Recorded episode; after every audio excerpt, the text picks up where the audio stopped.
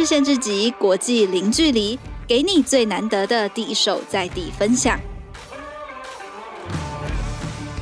欢迎回到《换日线》之集，我是《换日线》的编辑冠颖，今天和我一起主持的是翔一。哦，大家好，我是《换日线》老编祥一。今天呢，我们已经在。呃，全球各地都有带过大家到很多城市过。那今天我们就要来一个大家应该还算熟悉的法国。那我们的专栏作者邱一杰在换线站上曾经分享过他在巴黎租屋啊，然后巴黎放假、巴黎健保这些内容文章。那今天我们就是就邀请一杰来和我们分享，看看有没有一些这些长棍、铁塔、马卡龙之外的在地分享。我们欢迎一杰。Hello，大家好，我是幻日线专栏法兰西斯培根的邱一杰。哇！一开一开场就很有法式风情，你的声音一定要这么有磁性吗？马上带到巴黎。对，刚才听到冠颖超高昂的声音，其实有点害怕。怎么说？太高昂了。好好，那太嗨了吗？那我那我今天要法式一点，这样。不用不用，呃，今天要优雅一点。对，那我跟我来试试看好了哈。呃，各位听众朋友，一姐是，呃，我就是一见到他我就叫他秋帅，就是说人家说那个到女生到了法国会变漂亮，其实男生到法国也会变帅。秋一姐就是一个最好的哇塞代表。这样讲有没有很狗腿？然后有有有，然后。一杰，因为在大部分我们在法国看到的都是那个美食啊，或者是说 lifestyle 的文章，时尚啊，时尚风情等等。可是其实一杰很特别嘛，他在法国的这个金融顾问产业、科技产业带这个带着，然后就非常专业的一个人才。然后所以他分享的东西跟一般坊间的不太一样，哈，对不对？然后一杰，你要不要来跟我们聊一下这样子？呃，就是其实希望带给大家嗯法国的另外一面了，因为其实法国的生活蛮多值得。去爬书的点，所以就从日常生活里面去挑一些东西记录下来，这样子。嗯，那今天也很高兴有机会跟大家用声音来分享一下，呃，在法国的生活。我们这集可能会录两个小时。那一杰在巴黎到底生活了几年，可以有这种不同层次的认识？OK，这问题问的超好。我在法国目前大概待了差差不多四年，从二零一七到法国到现在到快到二零二二了嘛。那其实我觉得在法国生活一定有几个阶段，嗯、我不知道冠颖跟祥一有没有听过一个症候群，叫巴黎症候群？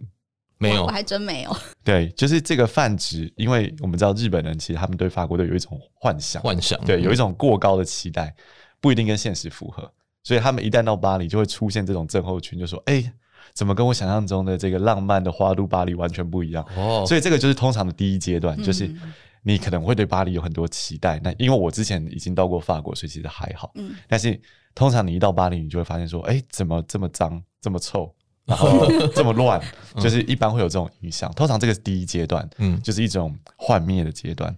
那我自己大概过了一年两年以后，就会变成巴黎人士的近墨者黑，就是你会开始学到巴黎人的各种坏习惯，譬如说。过马路你就不会看红绿灯，反正我就是走这个红灯就是走，绿灯也是走。然后接下来就是巴黎人，其实某种程度会觉得你如果平常都保持微笑，其实有点傻。嗯，所以就是臭脸就是巴黎人的特色，臭脸跟好辩，对不对？什么事情都要讲一下，战爱抱怨，战神。爱抱怨，然后爱抱怨就是他们第三个特色，就是什么事情都可以超级抱怨，绝对不会开心，就是巴黎人的特色。这是第二个阶段。嗯，但是。我自己其实一直以来还是蛮享受巴黎这个城市那种作为世界一线城市你可以看到的东西，因为譬如说，也许最好的展览或者最好的艺术，或者我自己又在跳骚洒，那你可能最好的骚洒舞者都会在那边，而且你可以用很低廉的成本，譬如说，如果他到台湾巡回上课，也许那个费用就是很高，嗯，但是在巴黎，你也许就是一个小时十块欧元这种价格。那那种体验，我觉得是蛮难得的啦，是在这样子一线城市才会有的体验。嗯，所以是先从幻灭，然后再到入境随俗，然后最后到接受它的正反两面，就是一个起承转合的过程。对，太酷了。然后一姐，我想特别请教一下哈，就是在巴黎职场，真的像因为大家常常在讲嘛哈，就是那个呃法国人很重视工作劳权啊，每次台湾有劳权议题的时候，大家会拿法国来做对比嘛哈。那其实一姐也分享过非常多法国职场的文章，我觉得这是非常可贵的。台湾网络上往往往难得一见这种感觉，网惊呼，网惊呼。我觉得我觉得真的是非常有意思哈，所以。一姐可以可不可以顺便简单分享一下你自己在职场上，在巴黎职场上，你觉得跟比如说过去你在台湾或者是你的朋友们在其他各国的话，有些什么比较大的最重要的差异会在哪里？哇，直接被翔一突击，跳离访纲。对，一定要跳离访纲，因为我每次看到好，因为一姐，我跟大家讲一下，一姐把这所有的问题都已经写的非常详细了，太厉害，这太专业的受访者。但是越是这样，我就越要突袭。没问题，我自己写过几篇跟法国职场相关的文章。嗯、第一篇其实应该是讲工时，对，因为通常大家都会觉得你在法国工作、哦、超爽的啊，嗯、你们都要喝下午茶吧？其实我觉得在巴黎，尤其是误会对不对？说真的是误会，真的是完全幻灭。没错，我自己的经验是，嗯。其实，在巴黎，大家工时是很长的。嗯、我可能早上九点到公司，也许大部分的同事都已经在 office 了。他们可能八点出头就到了，嗯，然后接下来就开始很认真的工作，嗯、一路到中午，也许十二点、十二点半，嗯，然后呢，很快的去公司的食堂吃个饭，可能就吃到个一点多一点，嗯，然后就进到大家会幻想的那种喝咖啡的情节，对。但是那个就是一个二十分钟的事情，是。然后可能一点半你又回到位置上，嗯、开始哇，超认真的工作，嗯，然后一路到六点。可能我六点走，还是很多人在 office，嗯，而且即便我在通勤的那个过程，你还是会看到各个办公室灯火通明。所以其实，在巴黎，我觉得加班是一个常态，嗯，工时其实是长的，而且压力是大的。那他们还有一个很特别的点是说，你在位置上，也许像台湾，你可能边吃早餐边工作，对不对？嗯，或者你就边吃个午餐边工作。在法国，其实你工作就是工作。嗯，他不会说哦，我边吃午餐或者我边去聊个天，然后边工作这样子。他们其实那个切分点还蛮明显的。嗯哼哼。所以对我来讲，我觉得那个工作的强度跟时间，其实跟大家想象的会不太一样了。嗯、这是我自己的体验。是会不会是说世界各地其实有竞争力的这些这些金融公司或者是白领公司就是这样？但是他们对一般劳工的那种劳权可能还是比较重视一点。对对对，因为还是有差了。没错没错，因为法国其实有分两种劳工，嗯、一种叫 cut，没错，一种是 non cut。那 cut 有点像我们讲的责任制，就是它不是计工时的。嗯，那这个情况底下就会属于我刚讲的那种，大家就变成法国社畜。那另外一种 cut 就是它是呃 non cut 是不是公不是责任制，所以它某种程度是工时的。嗯、那像什么呢？像超市的收银员，嗯，或者邮局的员工等等这样的人，他就真的是非常 fitting 那个工时的框架里面，他不会加班。嗯，对。那这种情况底下，当然就不太一样。嗯哼，但是除了工时以外，我觉得以劳权来说，其实法国劳权还是真的相对很抬头了。嗯哼，就是毕竟工会其实相当强势。是，所以你们是没有工会的吗？我们是有工会的，但是形同虚设嘛。因为工会其实也越来越衰落。其实法国在近期，他们工会也一直在讲说，哦，越来越老，嗯，然后越来越衰落。那有些年轻人会觉得说，啊，就是因为工会一直在那边争一些有的没的，造成。这些老屁股永远都在那边哦，然后年轻人的机会就变少。嗯哼，举个自己的例子，譬如说，在公司里面，如果你是工会的成员，你是不能被开除的嘛？对，那某种程度他就顶天，他就无敌了。所以其实的确，公司里会有一些老屁股，他可能是工会成员，他也真的没有在工作的。嗯，嗯，他就是一直在那边做工会的事，然后到位置上就趴着睡觉之类。其实公司也拿他没有什么办法。对啊，所以很多制度就是说，他可能看似是怎么样，但其实他真的实行下来，一定都有各种各种的。所以就像要像法国人一样，一直讨论，一直辩论，然后然后 一直抱怨，一直抱怨，当战神，怎么样都不会满意的。对，这是非常有意思的。谢谢谢谢一姐，哎，一姐被突袭还是讲的非常好啊。哎，有准备的。好，那我们就来问问看，如果说在巴黎，如果遇到台湾人的话，那他们可能主要都会从事哪一类型的工作？可以让台湾的听众朋友可以有个参考。这个蛮有趣，我自己在法国认识一个台湾的发型师。发型师这个职业在国外的特色就是他会接触到所有的台湾人，因为所有台湾人都会找他去找他剪头发，所以我就问他过说，你观察到主要的族群是什么？那几个方向，第一个方向可能跟大家想的蛮像，就是这些学音乐的人是第一名，就不管什么乐器，学音乐的人是最多的。嗯，再来就是艺术、时尚这种产业，那跟大家想的差不多嘛。对，嗯，但是。另外一个族群比较特殊，是说其实他也接触过一些科学家，嗯，那这些人可能真的是基础学科，譬如说数学、物理、天文。或者生物、生物，对对对，因为其实法国有一个海外殖民地在巴西那边，哦、那个是一个靠近赤道发射火箭的地方，哇，所以我要讲的是，可能大家比较少想到，但是法国的基础学科其实是很强的，是、嗯、包括说他们做轨道、航太或者是通讯这方面，其实法国还蛮厉害，有一个小。知识就是法国其实是世界上排名第四诺贝尔奖得主最多的国家哦，真的前三名是什么？美国前三名是美国、英国、英国，然后跟德国。嗯，对，而且继承奥运了，对中国是很少的。对对对，对不起，对对对，在诺贝尔排名上可能就比较还是偏向这些国家了。是是，而且法国应该是遥遥领先第四呃第五名、第六名，可能两倍以上。嗯。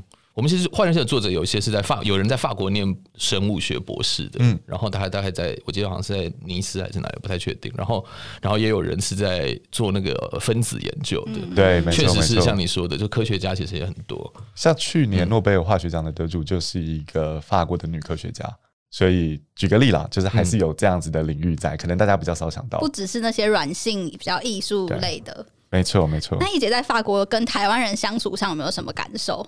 我自己的感觉就完全个人，嗯，勿赞理性讨论，要网骂台湾人在法国都。我觉得台湾人在海外是相对比较独立的一个个体，一个群体。嗯，就举个例，譬如说，今天如果是两个在海外的中国人在路上擦肩而过，忽然听到对方是讲自己家乡的话，嗯，可能马上就冷清，然后就就就会形成一个小群体。但是我觉得台湾人的特色是比较不会这样子，可能。擦肩而过，哎、欸，发现旁边好像是台湾人，就说：“哎、欸，旁边是台湾人。”哦，对，然后就 就走了。这我就走了。以前在伦敦也是这样，不不不是真的会不会真的想要。对对对对对，有好有坏，就是相对来说，你就不会像中国人或者韩国人有这么强的那个群体感。嗯，但是好像某种程度，我们也比较容易 fit in 进别的文化，可能有这样的好坏处啦，是我自己的观察。对，嗯嗯嗯，其实蛮多蛮多那个台湾人在法国，那我记得法国以前。的那个蓝带厨艺学院非常有名嘛，嗯、然后有很多人就是去法国念念这个，然后或者是说学餐饮啊，然后回来以后都标榜那个米其林啊 什么的，或者是蓝带啊什么的，对，然后都很了很了不起这样。没有，我是觉得真的蛮有些真的很不错这样。那可是易杰，就你自己观察法国人平常生活中的那种，比如说不管是。对于我们台湾人现在很熟悉的那种法式甜点啊，或者是吃一顿很精致的法国餐饮啊，你有没有什么？你你觉得你觉得在你们真的在日法国会这样吗？我对不起，我又岔题了，我只是突然很好奇而已。直跳到反刚最后一题，后面有是不是？对对对，我们这很随性的，抱歉。直奔结尾。OK，如果谈到法式饮食，哇，这个直接可以讲到台湾人的互动，对，可以再讲一集，对不对？好，那我们下次再讲好了。好，那关于我们先问一下，呃，刚刚延续刚刚职场话题，好，就是刚聊到说在职场一些制度啊，然后包括老公可能会抱怨争取自己的权利这些，那有没有什么假期，就是是可能让台湾人很羡慕？因为大家都可能听过说，嗯，法国假很多啊，那到底是什么样的厉害的假期？我觉得这个是少数那个印象没有错的一个话题，就的确法国的假是真的很多。我们讲说，先讲法定好了，嗯、法定。他的假最少就是二十五天，那你想二十五天你在台湾你要 meet 到你需要多少年资才能 meet 到那个那个假期？我现在可能都没有二十五天，现在可能都没有，我觉得超过十年。对，那但是他就是一入职保障的就是二十五天。我自己现在一年大概有四十天左右的年假。天哪，你在法国工作四五年就有四十天年假？对，而且四十天里面它的组成其实是这样：二十五天是法定的假期，嗯，有十天有一个专有名词叫 RTT，就是缩短工时假。是什么意思呢？就是法国的法定工时一周是三十五小时，嗯，但是你想，如果你每天工作八小时，你有五天，其实就不止了嘛，是事实。那他是不是就要补你五小时？就会有这种假出来。那这个假有点看公司，嗯，也许是五天，也许是十天，但是一般是十天。所以你看，二十五加十，你就三十五了，嗯。然后接下来会有年资假，那年资假可能就是看公司了。我们自己比较一般，所以。我的年资假大概是五天，那这样加起来就是四十天，等于一年里面几乎有一整个月都是可以放掉的，超过一个月的，超过一个月，超过一个月。而且如果你算本来就放的周六日的话，其实它搞不好可以放到两个月这样。对，没错没错。那当然你不会一把梭哈啦，对对，真的吗？我一定会一把梭哈的。没有，你想你在法国，你也许可以请两周的这种假，十天嘛，嗯，所以你可以请四次。其实那个那个感觉是还不错的，哦，更好，每一季都可以吃。对对对，那呃，我要讲的是说，这样的组成其实有个特色，是说有人会说啊，台湾的国定假日比较多，嗯，国外的国定假日比较少，嗯、这个是没错。法国的国定假日其实很少，嗯，十一月是他们国定假日最多的季节，一月跟呃一号跟十一号，嗯，也就只有两天，嗯，然后大家会觉得哇，圣诞节他们都狂放假，圣诞节只有一天，哎、哦啊，法国只有一天，只有二十五号那天休假。哦，所以其实国定假日很少，大家是其实是用自己假去补出来的。嗯哼哼哼。那这个好处其实是很弹性，嗯，就是说你不需要去跟别人冲那个旅游旺季去休假。那像台湾，也许春节的时候就全部人都在放假，没错。但是在法国，你可以根据自己的情况调整嘛。嗯，比如说你有小孩，也许你暑假就休，那带小孩出去玩；嗯、你没有小孩，你就六月、九月休，那你出去玩的成本就会很低，人也很少。嗯，所以我觉得那是一种分流的好处了，比较弹性，比较自由。对对对，这是这个休假制度下面比较特色的地方。然后还有一个是可以不受不受主管控制的留职停薪假，眼睛都亮了，哇！冠颖整个眼睛发亮。在场其实我们全部都眼睛发亮，除了我脸很臭以外。啊、好好的好的，祥一在流汗，应该很想放假。我自己也很想啊，拜托，我已经十年啊，没有，算不讲了。其实这个是一个历史历史上的因素，就是法国有一些古老的。劳权条文，然后一直没有修改。嗯、神圣劳权，对对对，嗯、这个是其中一个。就是当你有一定的年资以后，你有一个权利可以跟你的主管说，我要休一年的留职停薪假，而且这一个主管没有任何 bargaining power，他不能跟你说不要。就是他需要一些证明嘛？比如说多严重不用，要没有没有，他不是因为什么原因，就是我就是要休这个假，这样子。对，他就是我就要行使这个权利。嗯，那他就可以去休一年，要工作至少一段时间吧，对不对？对，有一定的年资。嗯，对。但是这个一年，呃，就是主管是不能拒绝的嘛。嗯。但是其实有几种不同的形态，有一种是半年的。嗯。那半年其实主管是可以拒绝的，可是因为主管会知道，如果我拒绝半年，他就会停一年。对 对对。所以其实就是一种，就像刚才前面祥一讲到，制度是制度，但你当时怎么落实，其实是另外一回事。嗯嗯，对，所以其实最后虽然说有条文在保护你，实际上最后还是你自己怎么去跟公司去协调这个东西。因为台湾多数想象起来，如果想象上啦，就是如果说跟主管或者公司提说，呃，没有原因要留职停薪半年一年，感觉就是，嗯、呃，你回长官来关切，或者是说你回来这个位置可能就不用你了，这样子。对，我觉得其实实物上来说，法国也会有这样的情况，就是毕竟他空了，也可能有嘛，对，他总是要找人来补。对，嗯，那最后你回来，也许工作会有一些调动，但是可能是合理的范围之内了。嗯。那另外一方面，我自己碰过一个经验，我们公司的确有一个我在合作的 partner，嗯，他也请了这个假，哦，他也直接挑白，就跟他老板说，我现在就是要找寻我人生的新方向，如果我找到了，我可能就不回来了，对。那老板应该很头痛，那我到底是不是要补这个人？对，我觉得其实有时候在法国，你要当老板也蛮不容易的。对，是没错，是没错，是没错。好，那我们到这里先休息一下。我们前面知道说法国如何放假，那我们接下来下一段就会带大家来看看法国人到底怎么享受他们的假期。好，马上回来。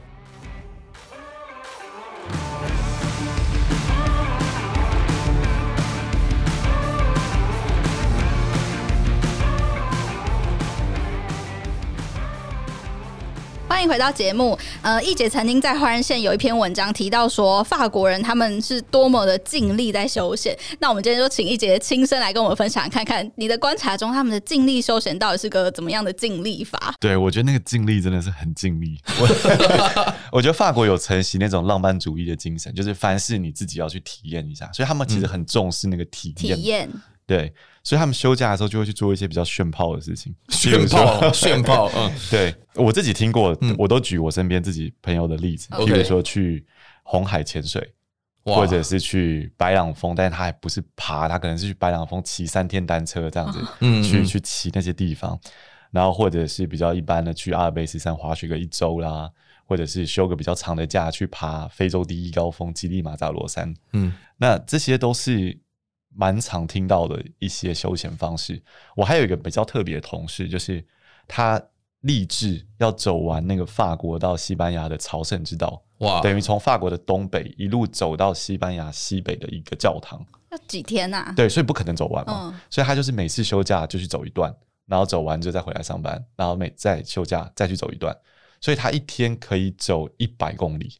嗯。那这很 tough 哎、欸，一天一百公里，那那个时速跟时间是拉的很长。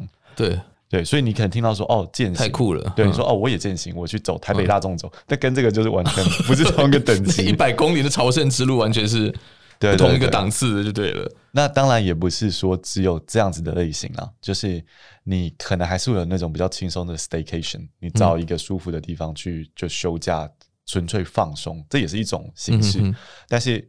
这样的形式可能跟我们熟悉的休假就会比较类似，所以这边只是稍微提一下说，哎，我看到好像法国会有另外一种我们比较不会想象到的所谓休闲的方式。嗯哼哼哼哼。所以刚刚易杰说了这么炫炮的这种生活、啊，就是我相信大家应该不会是说一开始就这么炫炮了吧？对不对？我觉得他应该是有一个耳濡目染或者是潜移默化的一种一种怎么讲一种观念，或者说你像你刚刚提到，就大家喜欢体验。那这种东西我觉得很特别好奇，因为易杰其实你也你有在你很完整的这个反抗里面已经有写到，就是说其实跟他们的一些教育跟训练有关，对不对？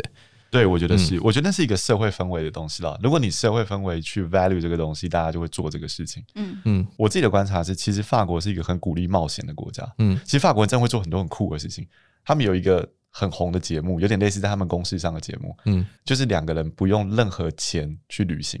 嗯，他们 hardcore 到他们出发的时候是赤裸的，他们是没有衣服，连衣服都要自己脏。然后他们的任务不是说什么从巴黎到马赛之类，他们任务可能是从巴黎出发去加勒比海找海盗。所以他要搭飞机，但他完全没有钱，嗯，所以这种就是超级冒险型的节目，然后大家都很喜欢这样子，嗯，所以他们有一种氛围，就是鼓励你冒险。嗯、那具体来说，譬如说小孩，他可能都还走路不太稳，他们可能就哦，让他戴一个很安全的安全帽，互走互玩，然后滑滑板车。所以其实只要做好防护措施，对他们来讲是冒险都 OK 的。嗯嗯嗯。那譬如说像台湾的海边，你可能会说啊，禁止玩水，因为没有救生员嘛。嗯。在法国的海边，就是告诉你说没有救生员。但是你可以玩，后果自负。新加坡也是这样，但是后果自负。包括有一次我去滑雪，然后那次就是天气很差，然后就一直风雪。但有一天就是比较天气比较好，我们就打去问说今天可以滑吗？然后他就说哦，今天呢这个雪崩的几率大概是百分之九十。但是如果你非要滑也还是 OK，你自己注意安全。所以那整个 mindset 其实跟我们是完全不一样，他们是很鼓励你去冒险。那相对的，还有其他一些社会制度去支持你，譬如说像公司的扶委会，其实会一般都会有那种呃度假的 package，譬如说你去滑雪，他可能可以谈一个很折扣的价钱，他在补助你一些东西，所以其实相对的这种成本其实没有这么高，那这种推力跟拉力。交错之下，其实我觉得就会形成那个社会氛围，鼓励你去做这些事情。嗯哼哼，我觉得他其实有时候背后这个对手在啰嗦一下，我觉得他这个其实真的是刚刚讲的那个 mindset，我觉得他可能是很多我们看到的一些异国文化的差异的那个本质性的问题了。其实就是说，像我们可能比较，就是你看像疫情这个事情也是这样，对不对？就是说，我们可能是希望有个有一个大政府之类的，然后然后他可能保护所有的国民。可是，在西方真的有很多国家是，就是说他是非常重视个人的自主的。然后你政府基本上你是所谓小政府，就是说你你管我越少越好。我自己不对自己负责，这样。可是他其实也没有必然的好跟坏，就是不同而已嘛，哈。完全没错。有一次我听到一个换日线的作者说，在欧洲或者美国比较不会有那种所谓父母官的概念。对对对，对我觉得这个就呼应到刚才上一讲那种小政府跟大政府的 mindset。嗯嗯嗯，了解。那以上刚刚提到这些出去游玩问题。游玩的事情听起来都比较像是疫情前大家可以做的事情。真的。那现在一这一段时间，就是这一两年来，应该。呃，情况有点不一样，包括说，甚至在职场上啊，大家都开始远距啊。那易杰这边有没有在法国的亲身体验？真的，我我完全是在巴黎这个疫情摇滚期体验疫情哦。那真的完全像关营长，现在整个生态是完全不一样。那当然，这种刚才我们提的这种休假的东西就没办法去了嘛，嗯、根本不可能出国。但是工作上也改变很多。其实。有一个跟大家可能想象比较不一样的地方是，大家会觉得欧美好像远端工作或者这种工作文化比较松散。嗯嗯，其实法国是一个非常传统的国家，就是说法国其实工作方式是很传统的，他还是希望你到 office，主管还是想要看到你。某种程度其实跟台湾可能蛮像。嗯，但是在疫情就是这种不得已的情况底下，我们就会觉得说，他好像这种远端工作的文化一系成熟。嗯，就那真的是忽然 cut off，你就是不能到公司了。嗯。那这个时候你就没有选择，所以最后公司就会开始慢慢进入这种方式，不论是硬体上的配合，就是网络啦，或者软体，呃，电脑软体的配合，或者是软体这种 mindset 的转变。嗯、所以其实现在法国对于远端工作的接受度就变得非常高。嗯，即便现在疫情已经好像趋缓了，那法国其实也比较激进的叫大家回公司上班。嗯，但是即便比较传统的公司，可能现在都可以接受说，哦，可能一周你就进来一个三天两天。其他时间你就用远端的方式，那这个第一个就会改变工作形态，嗯，包括很多 office 它可能现在就变成那种 flex office，你可能根本没有固定的位置，位。对，嗯、就是大家来，那你就找一个位置用，嗯，那就比较像这种行动办公室的概念。嗯哼哼，那另外一方面是说，就雇员来说，就员工来讲，其实大家会慢慢改变这种逐办公室而居的没错现代生活。对，矽谷也是这样子，没错没错。嗯，矽谷是可能走得更前面，没错。那但是巴黎现在也开始发生这个情况，嗯，就很多人开始想说，我隔离要关在一个巴黎的小公寓，没有阳台，房租照付，房租照付，然后这么辛苦，我又不用去 office，我到底是为什么要隔离在这个地方？对，所以很多人会开始想说，那我就住远一点，但是有大一点的空间，因为我一个礼拜只要通勤两次或三次嘛，跟以前要通勤五天是不一样的概念。那甚至我有一个同事超聪明，就是他一发现巴黎要封城的时候，他马上连夜跟其他同事跑去西南法租一个度假屋，然后就住的非常舒服，然后白天冲浪，嗯，然后再回来上班。啊，太过瘾了。对，所以这这个模式就会慢慢开始有点普及，就大家会有点离开巴黎。那就结果来说，我第一篇文章是在写巴黎租屋这件事情。就结果来说，现在巴黎的租屋族就变得更有话语权。哇，太棒了！不会被房东写一篇 update 给我们来看一下，还真的跟我们读者分享一下。对，现在现在会有有比较容易吗？网金太容易了，就是炫爆，非常的经验。我自己有一个 intern，他从南法到法国巴黎来工作，所以他要租屋。嗯，那他在讲他租屋的经验的时候，我们就哇，为什么现在租屋变成这样？他可以跟房东讲价，嗯，就说哦，我只有多少我才要租，不然我就不租。那这以前是无法想象，以前无法想象的事情。以前你找房子是像面试一样。你竟然敢跟房东顶嘴，对哇！然后你可以谈条件说，哦，我不想绑约，干嘛干嘛。嗯，那现在你就会发现说，哎，那个话语权好像就变强了，太棒了！从卖方市场变买方市场一点点，有点有点没有那么倾斜了。这样 OK。哎，说到疫情，我一定要那个在这边插入，虽然还没有他没有那个我要插话，他虽然没有替我们 没有在我们的访纲里面，但是因为我最近把那个易杰他在转的在在这疫情之中开始的一个 project 全部听完，我觉得非常精彩，叫做城市豆沙包，对不对？就是易杰，因为他自己是其实跟换人是有点像，就是说易杰他自己在异国工作，然后他就。找了很多在异国工作的朋友们，然后很诚实的分享那个城市当地的点滴，我觉得超级精彩的，是非常精彩节目，推荐给大家。对，是一个 podcast 节目。对对，谢谢翔一跟冠颖工商，我自己本来工商没有要帮你工商，不用不用没有问题。对，但是我想问你的就是说，那你一姐你在就是刚好在这个疫情到现在这段时间，你做了这么多集，然后你访问了这么多世界各地的在城市工作的这个专业工作者，那你觉得大家之间有没有什么异同之处啊？简单讲一下。啊。对，我再回到前面好了，就是。再工商一次这个节目，这个节目叫 《城市豆沙包》，对，就是取“城市豆沙包”这个。对对，我知道。豆沙包是我们这个年代的年轻人可能不晓得呀。对，哇，糟糕，老的味都飘出来，没错，长辈味飘出来喽。对，那这个节目就像刚才呃翔一讲的，意思是说，我们去找一些住在不同城市的台湾人去谈这个城市。我觉得蛮有趣的是，最后谈完你会发现，大家都在不同的城市，没错。但是其实大家。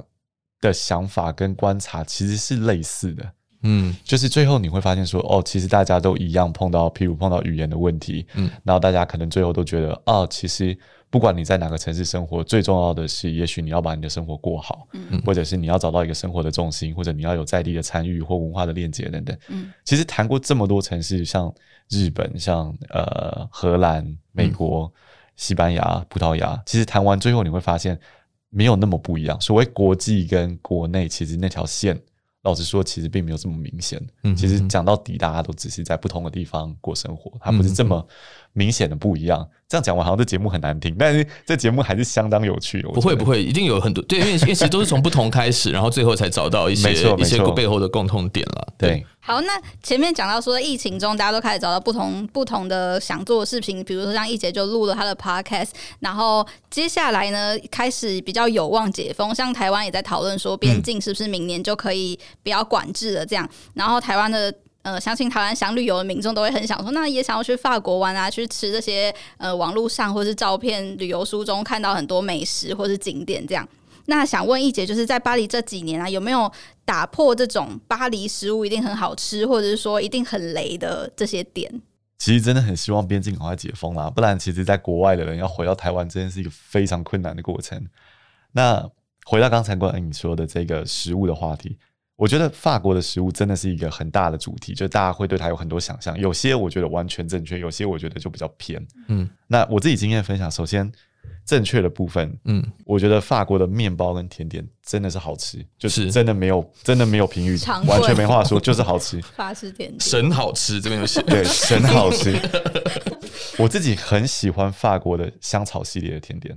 大家会觉得香草好像很朴实，对不对？在台湾你也很容易吃到。选可能不会选香草，对，选巧克力，因为它的那个样子也没有这么吸引的，就白白的。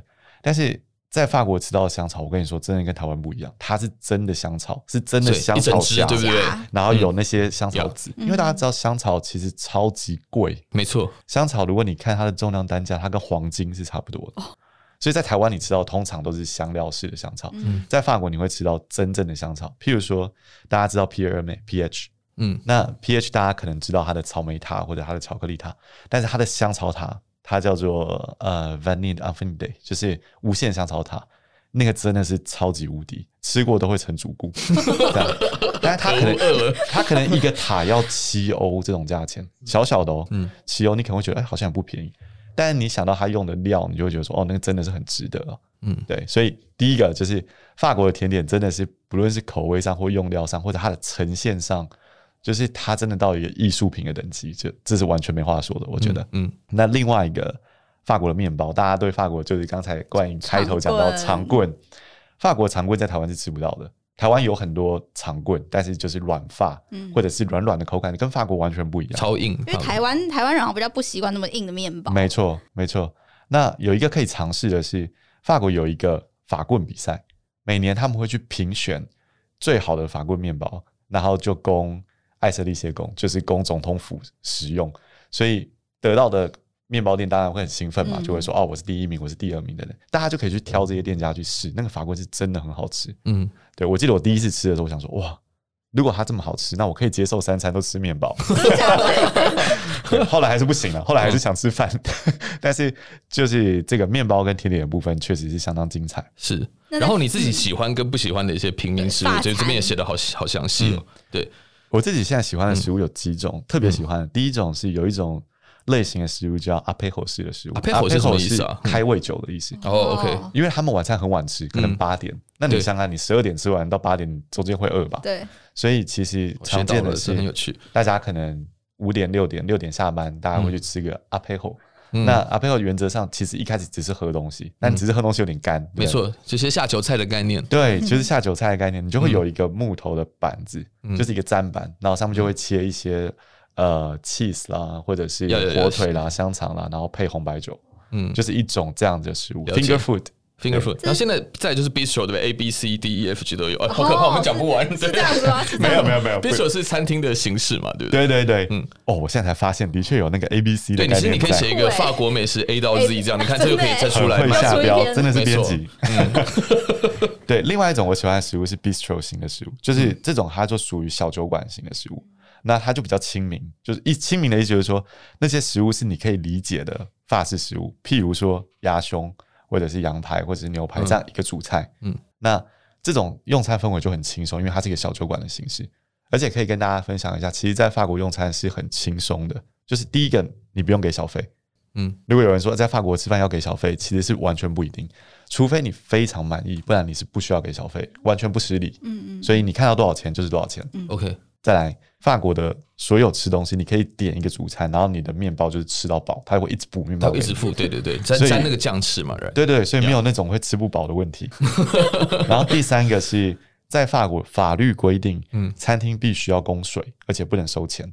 嗯，当然，很高级的餐厅，它也许会开罐装水给你，那那个是水质，但是你完全可以跟他要 tap water，就是不用钱的，这个是法律保障的部分。嗯，对，所以其实用餐体验上是可以很轻松的啦。我想问，刚刚易杰说到说可以理解的食物是像鸭胸跟羊排，那不能理解的食物是什么？哇，这个真的完全接到我下一个想讲的事情，就是我不喜欢的食物。嗯，再来完全个人意见，就是 其实法式食物最顶级叫 gastronomie 式的食物，就是。顶级殿堂型的食物，嗯，这种食物完全就要让你吃不懂。所谓吃不懂的意思就是说，它明明是番茄，但是它看起来就不是番茄，或番茄料理，番茄料理是一种啊，类似这样的概念。它也要有那个让你呃惊艳的部分，所以它就会用很多方式去让你看不懂，对，看不懂，让你猜不到，创意跟猜不透怀的，对对，技术技术。那我个人就没有这么喜欢这样的东西了。那原因是为什么呢？我觉得传统法菜上面。其实我们会说食物有点像一个光谱，没错，就是口味上可能更靠近什么这样子。那我自己的感觉，台菜跟法菜这种好吃的定义，那光谱完全在嗯彻底的两端，就是你你 口味问口味就是不一样。对，譬如说台菜，你可能在做内脏的时候，你会用姜或酒去去掉那个味道。法国它可能会加 cheese 或者加什么东西去让那个味道更凸显。懂。所以那个那个逻辑是完全不一样的。像小黄瓜凝胶是什么东西啊？还有橄榄油冷汤，哎，酷啊！哇，香一放飞自我，直接开始念反抗。对啊，对我就是要听你讲例子嘛。对，这是什么东西？我自己举个例子，对，就是我自己吃过一个超恶心的料理，是一道汤。然后你看菜单的时候，你会觉得哦，应该是像日式那种有鱼，然后浇上热汤，然后就变熟了这种很好喝的汤。嗯、但它上来的时候，首先就是几个生的鱼在下面，嗯，然后浇一个绿色的泥，听起来蛮酷的啊。对，嗯、但是那个。绿色的泥是冰的，所以实际上它是一个冷汤。那那个绿色的泥是什么？是小黄瓜打碎变凝胶，嗯，然后加橄榄油，所以它的口感是一个很油、很黏、很凉、很腥的汤，很腥。对对对。然后我我是 literally 毫不夸张的吃到吐，就我吃完以后回家真的吐。哇。回家才吐还好，没有现场回家想一想，觉得 越想越不对劲。好，最后我我又想最后问一下那个易姐，就是现在台湾还有另外一种精致旅游的风潮，就是我现在大家很迷那个米其林星星嘛，嗯、我们知道米其林就诞生于法国，所以很多人跑去巴黎摘星啊，或者是欧洲摘星这样子。这个你对大家有什么意见？在我们可能即将要报复性出国旅游的前夕，摘星你会有什么意见？因为我相信你在法巴法国巴黎，你又在商场上这么久，应该吃过不少哈。你觉得到底推不推荐，或者是说有什么建议？摘星推荐。攻略，但是 那要另外录一集了，有赚有赔，风险要自负，风险自负。有几个原则可以推荐给大家，就是第一次你可能我们刚讲到口味问题嘛，对，那我觉得有一个相对很安全的选择，嗯，这个我们好像有另外一个换日线作者那个陈涵微光日常也提过这个事情，对对对。对，就是有一个安全的选择是。日本也很疯这个东西，嗯、所以你可以去挑那种日籍主厨的米其林餐厅。嗯，那个风险的管控范围在说，它还是米其林餐厅，它的演绎手法非常米其林，嗯、但是它的口味是根源于亚洲或者日式的风味。